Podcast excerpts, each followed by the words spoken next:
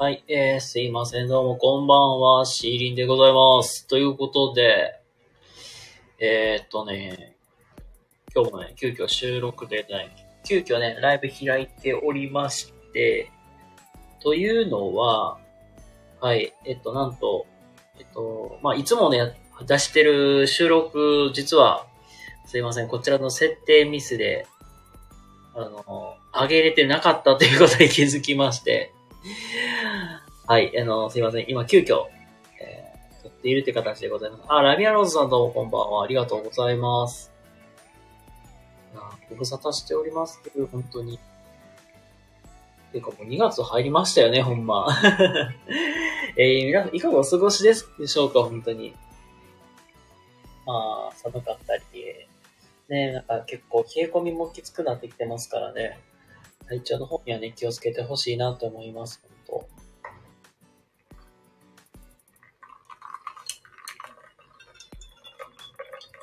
当。からの、えー ASMR でお届けしています。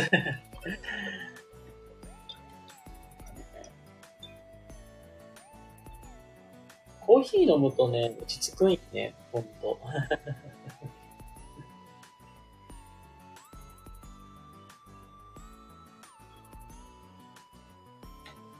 のんびりというか、匂いがね、なんかすごい、い癒しを与えてくれるって言ったらいいかな。このグリップ音とね、そのおかげでなんか、ちょっと落ち着けるっていうので、ちょっとまあ寝る前に一服しながら、まあ、あの収録撮ろうかなと思います。はい、ということでね、あのまあ、こんな感じですけども、えー収録ね、あの、ここで撮っていきたいなと思いますので、しばしお付き合いいただけると幸いです。ザ・池尾寺シーリーでございます。ということで、えー、この夜分遅い時間に収録上げています。っていうのは、えーただ一つ、えー収録をきちんと上げれていなかった。ただそれだけでございまして。はい、あのー何時間だ ?4 時間近く遅れて、えーこちらの収録上げております。ということで、えー今日のね、収録のテーマですけども、器の大きさがものを言う というテーマで、今日はね、お話しさせていただきたいなと思いますので、はい、今日もね、しばしお付き合いいただけると幸いですので、よろしくお願いいたします。というわけで、まあ、早速本題にね、入ろうかなと思うんですけども、えー、今日はね、器の大きさがものを言うということでお話をするんですけども、あのー大物なんだって、多分芸能人でもいいですし、まあ、なんかのね、社長さんのもいい、イメージしていただくといいんですけども、大体ね、なんかそういう大物の人とか、すごいお偉いさんって、立ち振る舞いから違うくないですか？まあなんか、立ち振る舞いからもそうだけど、なんか、醸し出すオーラもさ、ちょっと違うじゃん。なんか余裕、大人の余裕というか、まあそういうのもあったりとか、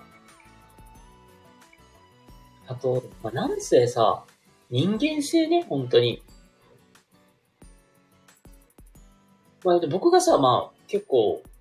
あの、実際なんか、そういうなんか芸能人であったりそういうのあったことがあるっていうわけではないけど、なんかよくさ、え、明石家さんまさんのエピソードが僕すっごい好きで、なんか新幹線の中で、が泣いてる赤ちゃんがいたら、まあそういう、まあその時に、近くにいたさんまさんが、まあなんか、まあそういうファンサービスをするみたいな。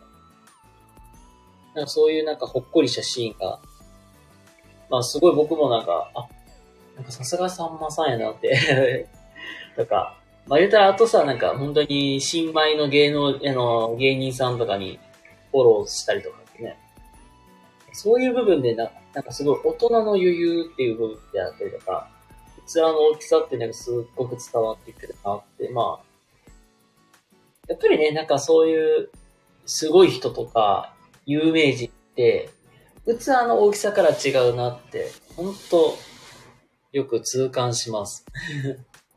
まあちょっと日本語なってるかわからないけど、まあ言うたら何が言いたいかっていうと、まあそういう成功してる人とか、あと、なんかまあ、ゲーマーだとどんなフィールドでもいいんですけども、そういうフィールドの最前線で戦ってる人って、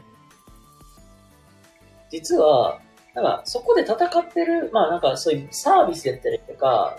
まあパフォーマンスとか、あと、まあ商売とかすなんかすごいわけではないんですよ。それ、まあ、まあ、ある種すごい部分もあるけど、それよりは、あの、その人の、まあ、器の大きさが、まあ本当にものを言うんかなってまあ、結局、まあ、それが、まあ、大きな影響力があるからこそ、まあ、例えば、その、まあ、一時的にバズっても、それがまあ、長続きするわけなんですよ。言ったら、まあ、僕たち、僕たち、例えば僕もそうだし、なんか皆さん、アラサーとか、まあ、なんていうかな。ちょびっとさ、なんか成功者になりたいなとかさ、なんか、すごいなんか影響力のある人になりたいな、みたいな。でそういうね、志を持ってる人とかっていらっしゃると思うんですけども、なんか自分の実際に、例えば、うん、芸芸人さんとかの方がわかりやすいかもしれないけど、なんか一発芸を作ろうとか、あと、まあ、なんかすごいサービス作ろうとか、なんかそういうのを考えるっていうよりは、まあそれも考えるの大事だけど、それよりは自分磨きっていうのがすごくすごく大事なんだろうなって。で、まずはなんか、中身であったり土台っていうのをしっかり作っていって、そこで自分を磨きながら、それが一番最優先。そこから、徐々に徐々に、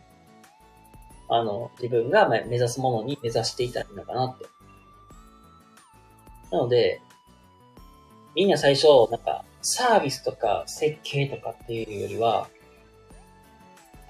自分の人間性、中身をきっちり磨いていきながら、自分を大きく成長させていく。この段階がすごく大事なんだろうなっていうのを、えー、今日はお話しさせていただきた、まあ、今日はまあそういうお話をね、させていただきました。なんかそれこそね、キングコング西野さんとかした上で、立川志らくさんっていう、まあ落語家さんもいんねんけど、その方も、まあ落語の世界ではすごく有名な方で、あるんやけど、まあその方もね、実際、このね、1月の1ヶ月間ぐらいは、なんか、すごい自分のなんか落語の、まあイベントをほぼ毎日やって、で、まあ、実際に来ていただいた、まあ、本当に自分親しい友人であったりとか、その方に電話で挨拶しに行ったりとか、かそれもなんかなかなかすごいなって思って。やっぱりなんかそういう、あまあ、と、ね、年を重ねても、自分が、まあ、言うたら、その、上の立場になってるとしても、人間性がよ、を、まあ、すごく大事にしなきゃいけない。まあ、言ったら挨拶もそうやし、お礼もそうやし、まあそういう書者であったり、所所作であったりとか、振る舞いとか、まあそういう倫理的なところま、そういうのをすごく大事にして、まあそれをきっちりと磨いてるからこそ、